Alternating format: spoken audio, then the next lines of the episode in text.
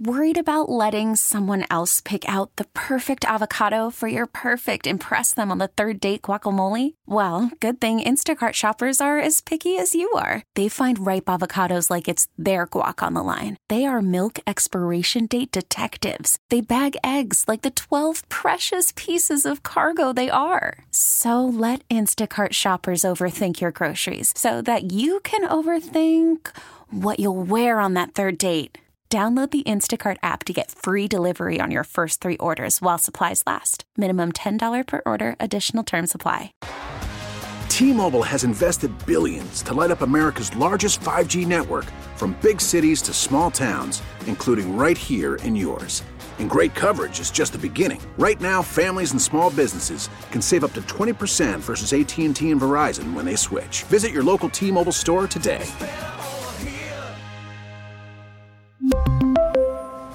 Plan savings with 3 lines of T-Mobile Essentials versus comparable available plans. Plan features and taxes and fees may vary. Happy Chiefs Thursday. Thursday, right? Yes, I'm never going to keep it straight this week. Any particular reason for this song?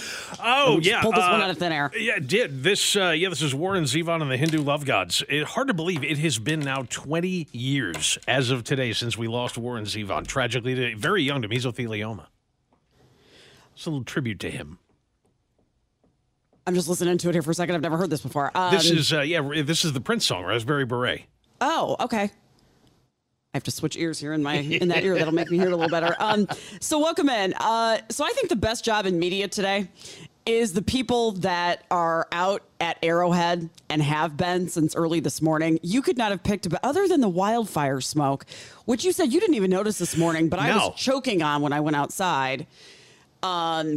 Yeah, it's a gorgeous day to be out there. People have been out tailgating since early this morning. And I wish them luck with it. It was kind of strange because now that I'm here, I can see the haze a little bit. But yeah, you mentioned walking outside and we're immediately assaulted by it. Where I am in Shawnee, went out to walk the dogs this morning. The only thing that I noticed is that for the first time in recent memory, it was cool out when I went to walk the dogs. It was great. But I didn't notice the smoke at all until just fairly recently. I have not gotten rid of my cough since my horrible cold a couple of weeks ago, for those who haven't noticed, and it's dramatically worse today. I went out, I just had to move my car. My car is often parked a couple of blocks away, and usually I move it a little closer at some point during the morning, and it's the worst smell, the strongest smell of smoke I can remember ever experiencing here. And so there's a map that you can look at. It's fire.airnow.gov to look and see what the air quality is. And it's a really fascinating map because it shows it is us, like here between northern Nebraska and then going up into the North Dakota-Montana state line. That's the worst. But the fires aren't anywhere near here. No, it's all up in Canada still, right? It's all to our south. It's coming up from there. Okay, got it. Like by New Orleans, and then they're getting it really bad. I didn't realize this, like north of San Francisco. Boy, that redwood forest up there is prime for wildfires, and all through Washington state. Yeah, because I know Canada's still having a really nasty problem with it, but you're right. I mean, we had talked about, what's the island in Louisiana that was having a real hard time? Oh, yeah. And I can't remember the name of it now. But That geography all into, from southern Louisiana down near New Orleans, all up into the central part of the state, has been really nasty for wildfires. So with any luck, we'll get some of the fall rains that the Gulf Coast is famous for. It may help put some of that out. So we do not have a status yet on Travis Kelce. I've been on Twitter almost nonstop since about 4:00 this morning. They were going to have him do a workout this morning or at some point today and let that be the test of whether he was going to play. So far, we don't know the result of that yet. No, and it was funny because, his brother, Jackson County, was giving an interview, and they asked about Travis's status. Do we know where this came from? Colin, do we know the source of the interview? This is the WIP morning show. WIP, I don't know where it's from, Philadelphia. That's show. That's a big talk and sports station up in Philadelphia. So they ask him, I don't know why they figured he would have inside knowledge, but they ask him about Travis's knee. Yeah, Trav, this was out on the field. He did, I know he's got some swelling going on, but it sounds like as long as they can get that down, he's going to have a chance to go. The ligaments and everything are intact structurally. From what we know right now, his knee's fine. So really it's about getting that swelling down and then seeing how bruised that bone is, because, you know, if you guys have ever had those, they can be pretty painful, especially if it's in a spot that's rubbing all the time. Mm-hmm. And that can kind of shut down your muscles and do other things. But I think he's going to be good to go. I really do. Yeah, so, and it was funny because apparently he did have some inside knowledge. That was yesterday morning, and we learned yesterday afternoon what he said right in the middle there, that there was no ligament damage, which is huge. I do not make these decisions, so I'm going to ask the two of you. How hard of a game is this going to be? Because I think if it's not going to, if it's early in the season yet, what's the harm in letting him sit this one out? There's been a lot of talk about that. And of course, the Chiefs have two things going at the same time. Not only is Travis's status in question, although, as I said before, my suspicion on this is that it's a lot more in question, you know, kind of in the minds of the Lions than it is for the Chiefs. We'll see if I'm right about that tonight. But they're going to ice him down. Without Chris Jones and without Travis Kelce, it becomes a much harder game. Mm-hmm. And with a 17-game schedule, there really isn't one that you can kind of look past and go, okay, well, you know, we can lose that one even early in the season. College football, that's a lot more important. But, I mean, yeah, you have some insight you want to lend into what you think the Lions are going to bring, Colin? Pressure. Yeah, probably a lot of pressure. And this is just football talk now on the news station. But I asked. It's okay. You know, I think looking at the Chiefs receiving core with a lot of young guys, they're probably going to try and pressure Pat now that he doesn't have his number one guy to throw to. I don't think you play Travis. I don't think it's worth the risk at this point. It's a long season, and game one, if he sits out, oh well, you know what I mean? So I think he'll be fine in the long run, but yeah, don't risk it. Let him sit, let him figure it all out. Yeah, because that's the worry, is that with the knee being weakened at all, that he does something out on the field and hurts it really badly, where if you sit him and give him another week to rest it and get everything back in order, that it's he's going to be much stronger in week two than he would be in week one. I don't know. I mean, you're right. A lot of young receivers, and if you take away Patrick Mahomes' main safety valve in Travis Kelce, the guy that he looks for first, then... I mean, it takes him a little bit out of the game plan. But the Chiefs are a very, very talented team, and then Detroit Lions really kind of aren't. Chris Jones was talking a little bit yesterday. He's been pretty quiet publicly about his contract negotiations. I mean, he's been open about the fact that he wants and thinks he deserves a raise, but he hasn't said much more than that. He said a little bit about it yesterday. As far as I know, there's no update on him being on the field tonight. No. The one thing that he did say yesterday, in addition to I want to raise, which is fine, but then don't sign the contract. Right. You're still under contract, dude. You know, he wouldn't be the first one to pull that, but it just seems you wait until the end of your deal to kind of start talking about that. On the other hand, though, he did say if they come to a deal at 5 o'clock before the game, he'll be ready to go at game time. I can just imagine what's happening behind the scenes today. There's just so much is still up in the air for a game. What time's kickoff? 7 something? 7. Kickoff is 7:22. Okay. Don't forget, today is also that big virtual tailgate that's happening today. So I don't know what time that starts online. I have 4 o'clock in my head. I think you're right. That starts. And in terms of what's going on at the stadium, parking gates are going to open at 3 o'clock. The Ford tailgate district opens at 3:30. Giving everybody a chance to get parked and go over there. The club level gates open at 4:30. That's also, when the world's largest tailgate starts. And then at 5 o'clock, all the gates open. And then we just, there's a bunch of little stuff that goes on between then and kickoff. I forgot about the Subway blimp. You did not. Did you try to get in? Yeah, I did. Oh, so the way they had it set up, it was, I believe it was 7 o'clock our time. When they finally opened up the queue to get in. But if you went to the site before that, you saw a countdown clock to, 5 minutes until until we open the queue, and then, you just have to wait in line and see if you get a ticket. And then it counts all the way down, and then as soon as it counted down to 0, it said, you are now number blank in line, wait here, and, and you can register. And it said, when I went in, it said, you have about an hour's wait. So I thought, okay, well, I don't know if this is just for Kansas City or if this is for every city, but it said you're number 493 in line. So as soon as it opened, I was already 500 people back. And needless to say, about a half hour later, it just clicked in and went, sorry, all the seats have been taken. You're out of luck. Remind me, it's the next few days. It's like 3 days this week that they're doing it. Yeah. Today, tomorrow, or tomorrow, Thursday. I think they started yesterday. So, yeah, I think it's going on yesterday. And then today, they'll. I don't know if they're going to do any early flights. Obviously, the closer you get to game time, there's going to be a lot of restrictions on airspace. So, right. And then, yeah, I think Thursday and Friday. Or I'm sorry, it is Thursday. Yeah, Friday and Saturday. See, I'm doing it too now. I know. It's my fault. I should shut up. No, it's the short week's fault. So, yeah, then Friday and Saturday, and then I think they're on to the next city. But it's a while. There's a big layoff. There's like a 3-week layoff in between now and when they go to the next place they're going. I hope we'll maybe try for this tomorrow or Monday to talk to anybody that got to ride. Just to see what that experience was like. Oh, yeah. It's just always a cool thing. So we saw it over the weekend. We happened to be out, Jen and I, driving around on the north side, and we're coming down to the road that's now closed and ended up getting in all kinds of traffic problems because of that. But we drove right by the downtown airport, and the blimp was back there. It was, you know, back near the tree line, but it was just kind of sitting there waiting. And I thought, oh, cool. By the way, speaking of which, if I had to ask you, how many blimps do you think are currently in service worldwide? How many would you guess? Just a shot in the dark kind of guess. 1,000. About a dozen. Oh, wow. Okay. Yeah, right. That's the closest guess anybody has is there's about 12. There's about 25 blimps still in existence, and only about half of those are currently in service. So that Subway blimp is one of about a dozen that are flying around the world right now.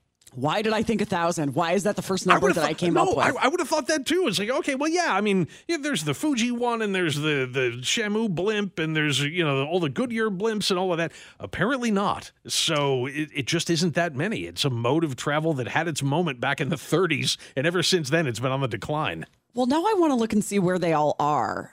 And if that shows up on... I'm giving you another rabbit hole to go down. Seriously, this now is like I'm going to look for another website. Just, again, FlightAware is the one that I can't stay off of. I'm sure there's a website that tracks where they are. And just to see, like, what they do and what's on them and stuff like that. But this one has sandwiches. This is Subway. This one has Subway sandwiches on it. Yep. A couple of you were telling us on the text line on our sister station, 610 Sports, Clark Hunt said he thinks Travis will play. And apparently Chris Jones says he will be in a suite at the game tonight. Oh, okay. Oh, Cody from 610 Sports was on it yesterday? Was on the blimp? Oh, no kidding. Wow. Right? We're going to have to go rope him in here during a commercial break or something. He's easy to reach for us. All we just have to do is pound on the wall behind you. And now you know where the real power lies in this building. It is not here. It's over next door at 610 Sports. They're the ones that get in and go to the blimp. Very nice code. No, I'm happy for him. I think that's great. Yeah, we'll have to see how he's a little busy with the Chiefs today, but we'll I'm sure we'll try to catch up with him tomorrow. So if we get any updates on how the crowd is, and if you are out there today, I mean, if you got in line or went out there, because there were a lot of people that were out there already, feel free to give us a call and let us know how it's going. Yeah, another thing is, somebody just texted in and said they've seen the blimp already up, even in this dense haze. There have been pictures all over social media for the last couple of days of the blimp up in flight. So, yeah, keep those coming, too. A lot of those have been really, really cool. Apparently, you've got better cameras than I do. Yeah, I want to make a quick note about weather as I switch gears here dramatically. The new hurricane forecast is in for Hurricane Lee. This is the one that we told you we were watching very closely yesterday. It's still pretty far out in the Atlantic, but it is now forecast to intensify into a Category 5 hurricane.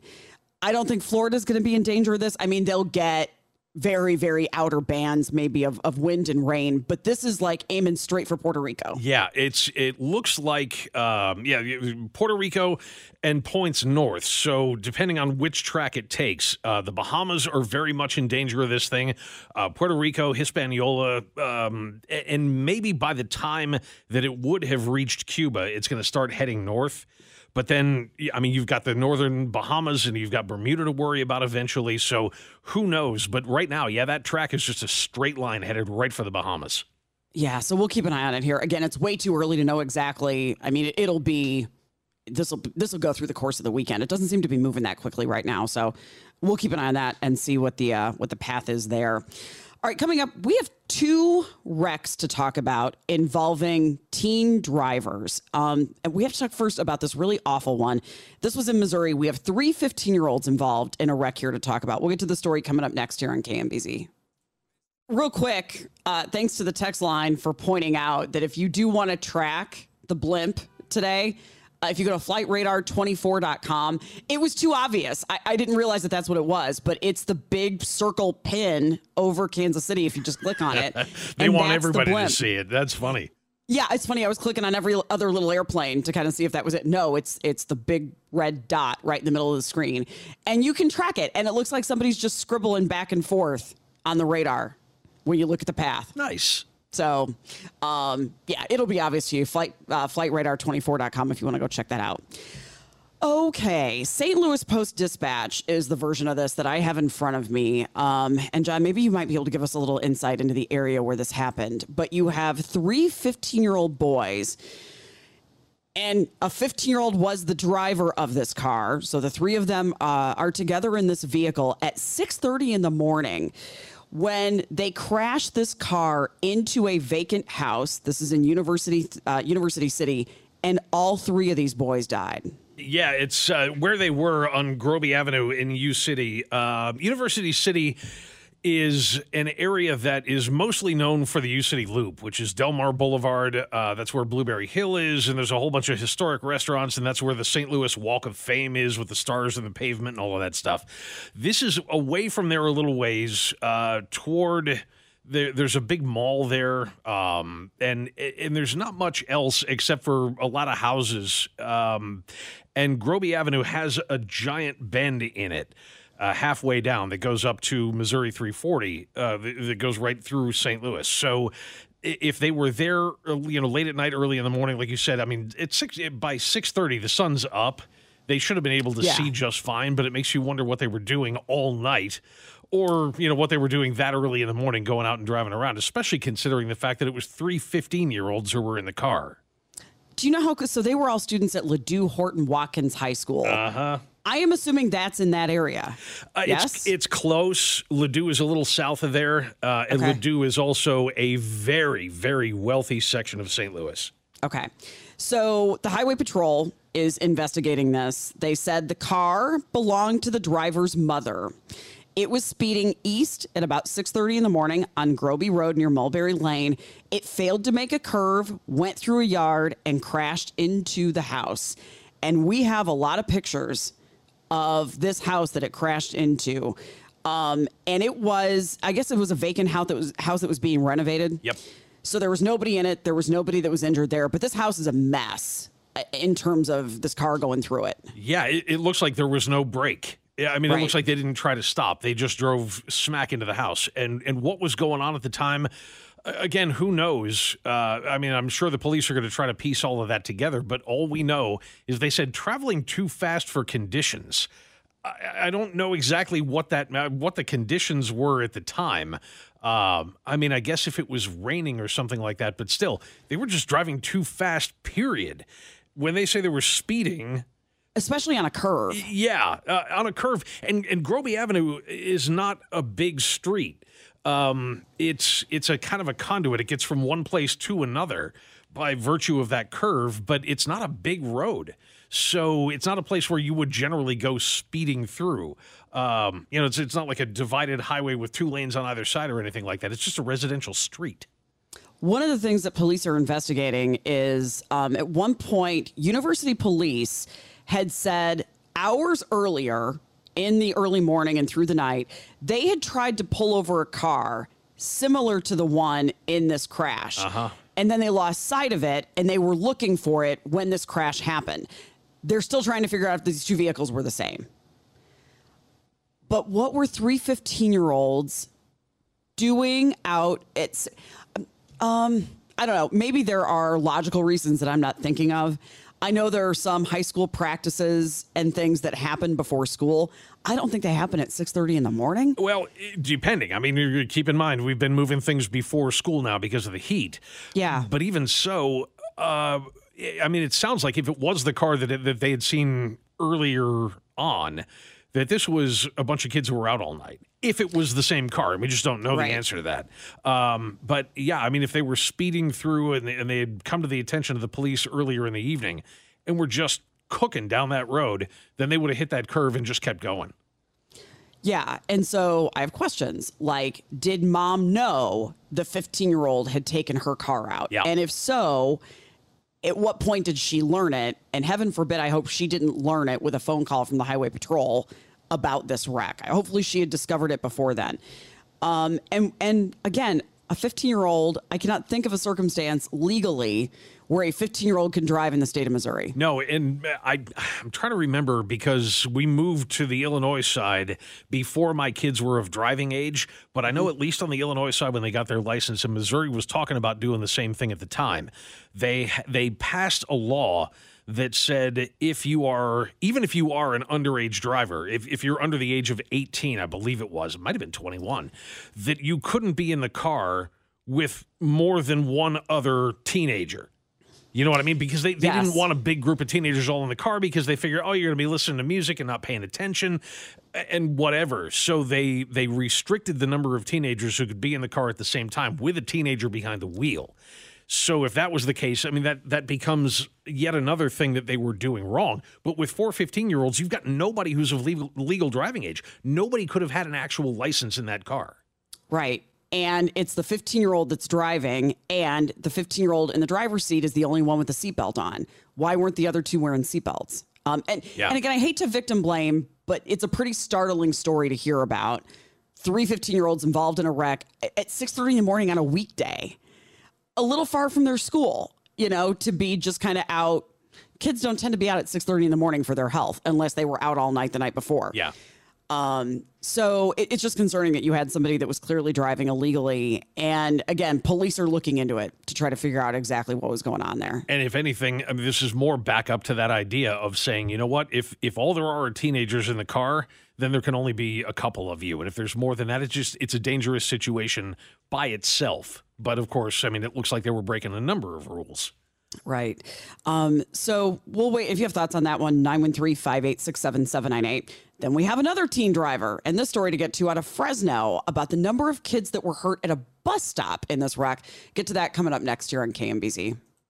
Worried about letting someone else pick out the perfect avocado for your perfect impress them on the third date guacamole? Well, good thing Instacart shoppers are as picky as you are. They find ripe avocados like it's their guac on the line. They are milk expiration date detectives. They bag eggs like the 12 precious pieces of cargo they are. So let Instacart shoppers overthink your groceries so that you can overthink what you'll wear on that third date.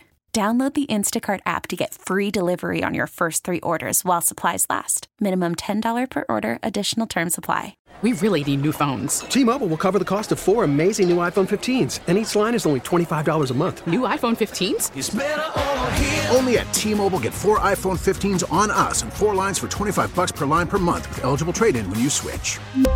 Minimum of 4 lines for $25 per line per month with auto pay discount using debit or bank account. $5 more per line without auto pay, plus taxes and fees. Phone fee at 24 monthly bill credits for well qualified customers. Contact us before canceling account to continue bill credits or credit stop and balance on required finance agreement due. $35 per line connection charge applies. See T-Mobile.com. After the end of a good fight, you deserve an ice cold reward.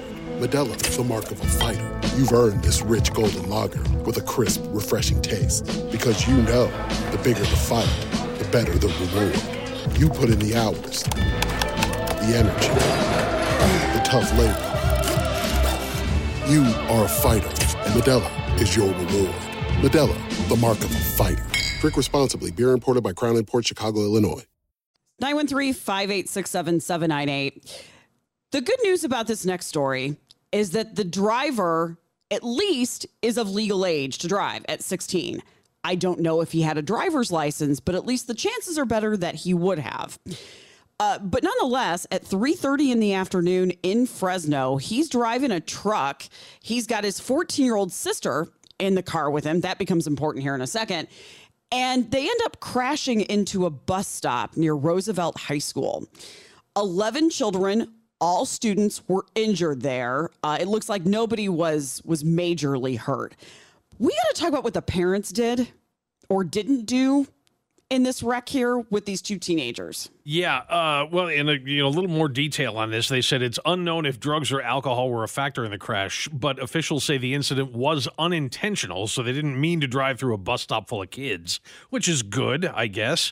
But they said the incident will be investigated as a felony hit and run and the investigation will take place regarding to the family member who picked the suspect up, which is what you were just referring to.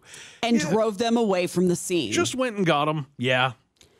Yeah, the mayor of Fresno said police learned a teenager was driving a black pickup at a high rate of speed, described as reckless, and then lost control, jumped a curb, and crashed into the 20 students that were waiting at its FAX bus stop. I assume that's Fresno Public Transit. Fresno probably. Area Express, yes. Thank you.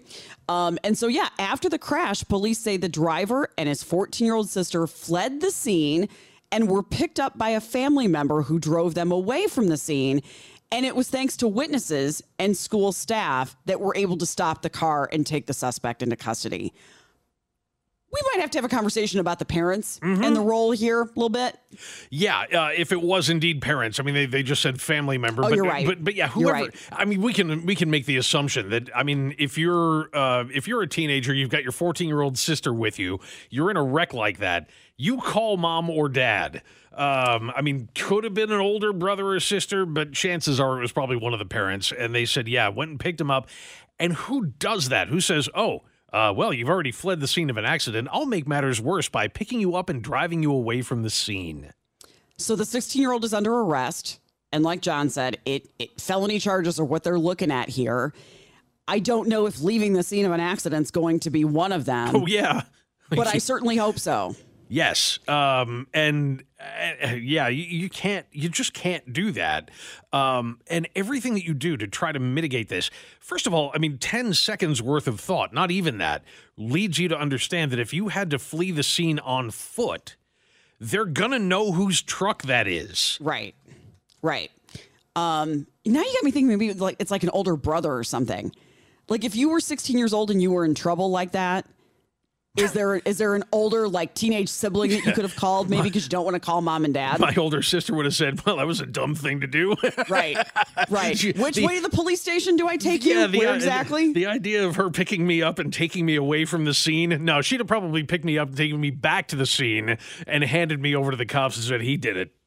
So we don't know if the teenager had a driver's license, but just what possibly could have happened here? I mean, I get it. Things happen where you lose control.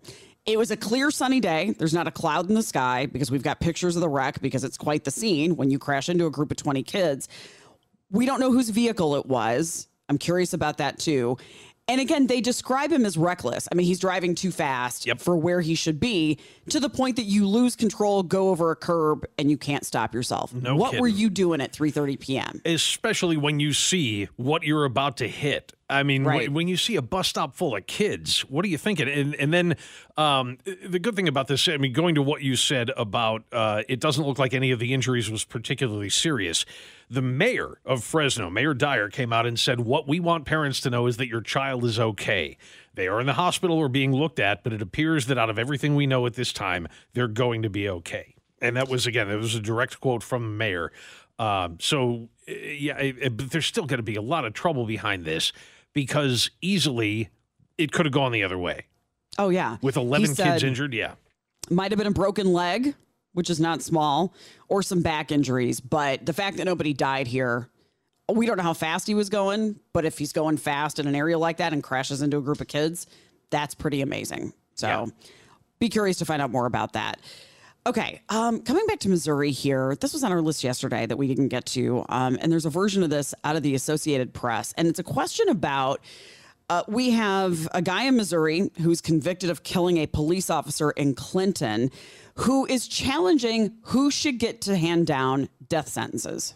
Yeah, this is an interesting one because the way this worked out is that Missouri is only one of two states in all 50 where a judge has the power to do that. And it's only under certain circumstances that this can happen. Normally, it's up to a jury to recommend the death penalty or recommend life in prison without parole or recommend whatever sentence that they recommend, and the judge can just act on that. But in this case, where you have the convict, in this case, Missouri and Indiana, by the way, are the two states where this can still happen. So the guy's already convicted of murder. And the jury deadlocks on the sentencing recommendation. Some of the jurors wanted the death penalty, some of them didn't. So they went back to the judge and said, we can't decide. And the judge said, that's okay, I got this. recommended death. And what the case that they're making is because Missouri and Indiana are such outliers that they have given the judiciary in the state of Missouri and by extension in Indiana too much power to be able to hand down a death sentence in a summary fashion like that. And we've talked before about how much power judges should have in general, but in cases like this or in cases that we've had where you can have prosecutors and the defense that will come up to some kind of deal about what a defendant should get for a sentence, and the judge will just completely throw that out the window and do what they want anyway. Yes. 913-586-7798. Again, we are one of two states. I don't know what you do then. I assume it becomes life in prison. In other states where you have juries that can't come to a conclusion, well, if you can't agree on death, it's life in prison then. Right. There would have to be a unanimous verdict on the sentencing recommendation, the same way that it would have to be a unanimous verdict on guilt or innocence. So Florida, by the way, is looking at doing this. They're looking at reversing that and going with a non-unanimous jury recommendation, which may be the solution to this as well, unless, of course, you're tied 6-6. So then you're still not going to have any kind of consensus. But what Florida's doing is they're looking at saying, okay, still has to be unanimous verdict for a conviction, but for the death penalty, it only has to be a majority of the jurors. They haven't done it yet, but they're looking at it, yeah. This guy's name is Ian McCarthy. The officer that he killed was Gary Lee Michael Jr. It was during a traffic stop in 2017. So McCarthy's attorneys filed a motion asking a Jackson County judge to declare the state law unconstitutional and to give him life in prison. It'll be interesting because the motion will be considered tomorrow at a sentencing hearing. Yeah, and this is going to be a fascinating one to watch because the case that they're making is that because Missouri and Indiana are the two outliers, that 48 states don't do this and Missouri and Indiana do, that you have a judicial system in Missouri and Indiana that's less fair to the accused. Now, I know, cry me a river, right? The guy was convicted of killing a cop. I get that. But that's the argument that they're making. I wonder if that's going to hold any water, because my suspicion would be that the courts will come back and say, yeah, we're outliers. So what? We're allowed to be. As long as we pass constitutional muster, we're still allowed to do things that are more harsh than other states do. And it doesn't really matter how many other states do it another way. We're still protected. And the death penalty is a state decision. Yes. It's a state by state decision. I don't like it.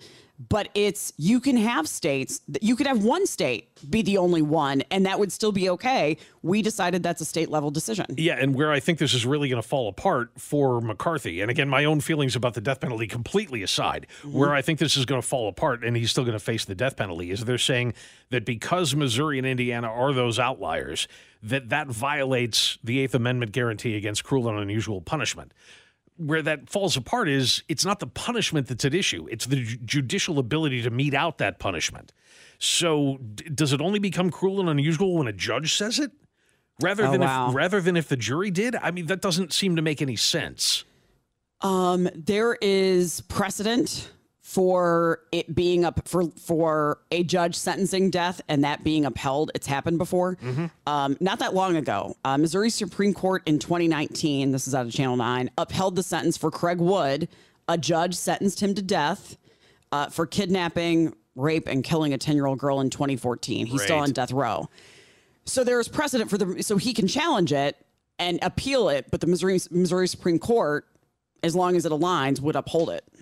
Why is it always the worst, like the most obvious cases that seem to make this kind of appeal?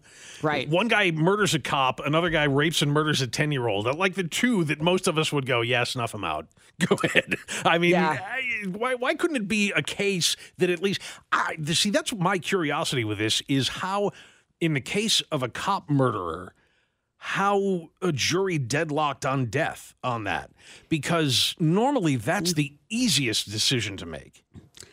Boy, well, that's, yeah, you're right. I mean, the fact that they couldn't decide, I wonder how close they were to deciding. Yeah, it doesn't say. We unfortunately don't have that information about how, you know, whether it was 10-2 or 11-1 or 6-6. Yeah, was there one holdout? Yeah. was there just one that said, I don't want this to be death, and it had to be unanimous, and they couldn't get there? And again, I'm fascinated by the fact that the law, and again, this is where Missouri is just different, where the law says it has to be unanimous. And again, that's what Florida has changed, is that it doesn't have to be. Mm-hmm. But I'm surprised that it doesn't just go to life in prison. But again, this is where Missouri is different, that we allow a judge to basically impose whatever they want.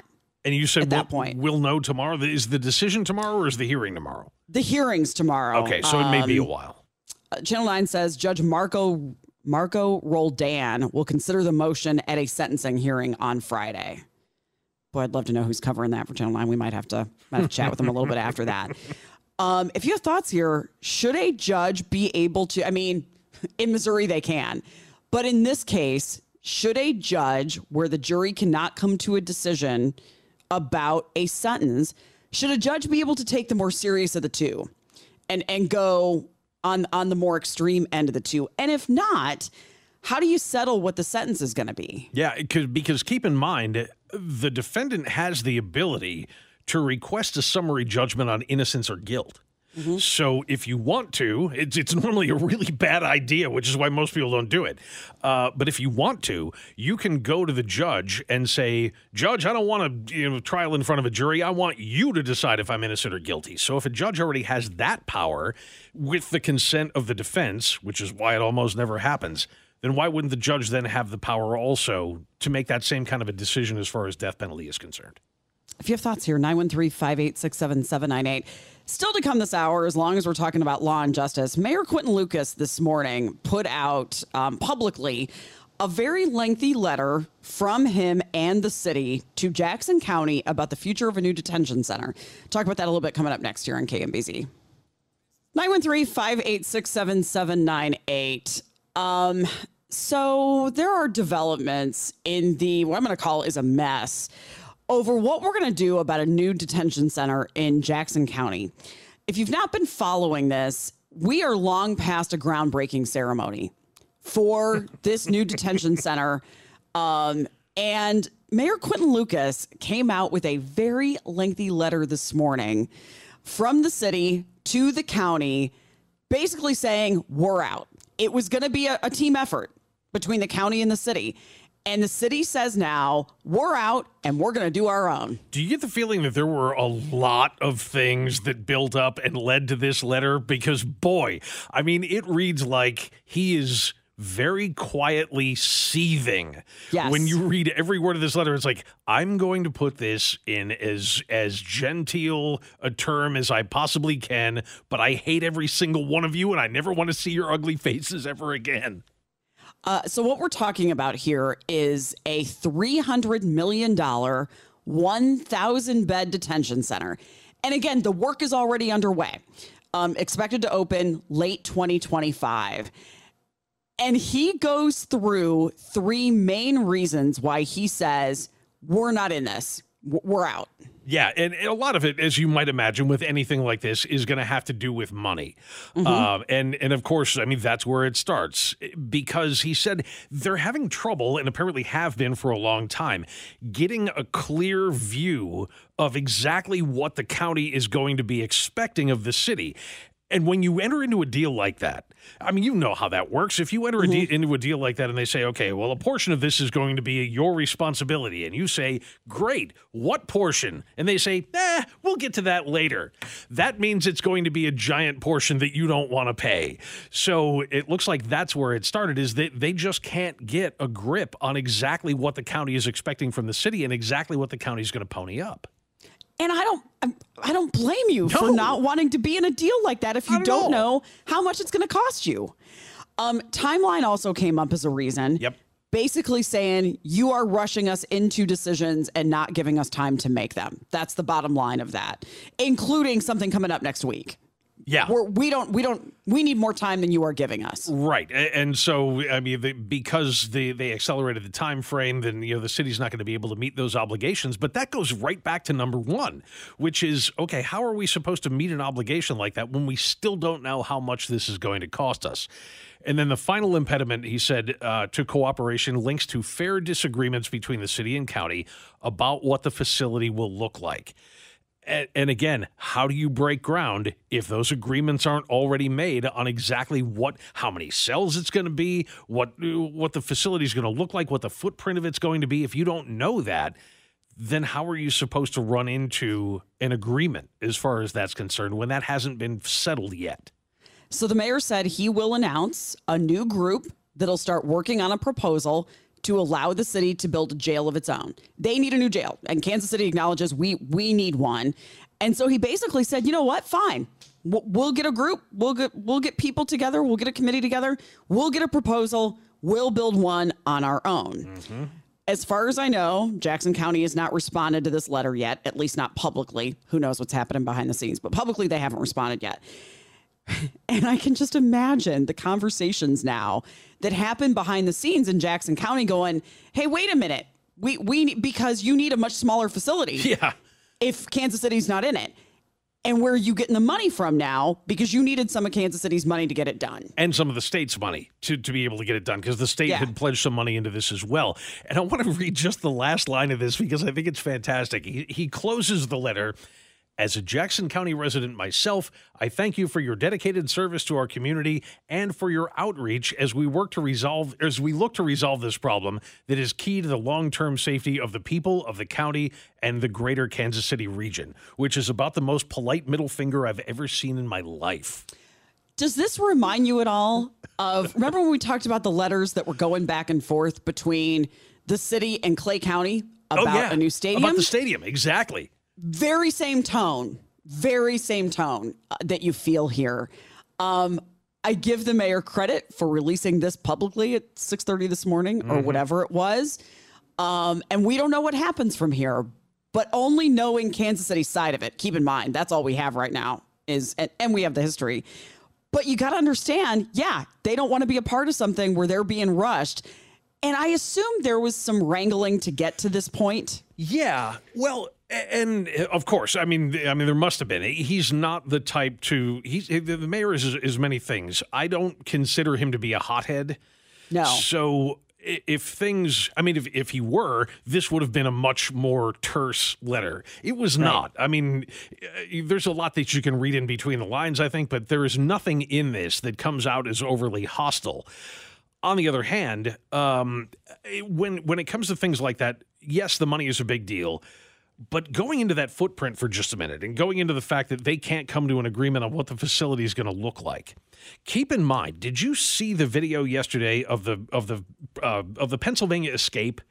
The guy that they've been looking for? It's on my list still. I need to see it, yeah. Oh, my. I mean, because two walls are too close together, this guy is able to put his hands on one wall, his feet on the other, and crab climb out of jail. If you're not extremely careful about exactly how that thing is constructed, that's the kind of thing you're going to be in for, and he doesn't want that on his head. This will be fascinating to watch and see what the response is, and I hope the response is public, and I hope it's soon. So we'll stay with the city dispute coming up next. We'll go to Utah for this next one about the fight to save Great Salt Lake. That's in the next hour here on KMBZ. T-Mobile has invested billions to light up America's largest 5G network from big cities to small towns, including right here in yours. And great coverage is just the beginning. Right now, families and small businesses can save up to 20% versus AT&T and Verizon when they switch. Visit your local T-Mobile store today.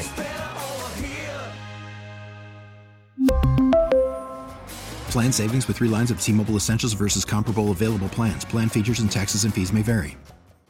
We get it. Attention spans just aren't what they used to be. Heads in social media and eyes on Netflix. But what do people do with their ears? Well, for one, they're listening to audio. Americans spend 4.4 hours with audio every day. Oh, and you want the proof? Well, you just sat through this ad that's now approaching 30 seconds. What could you say to a potential customer in 30 seconds? Let Odyssey put together a media plan tailor-made for your unique marketing needs. Advertise with Odyssey. Visit ads.odyssey.com.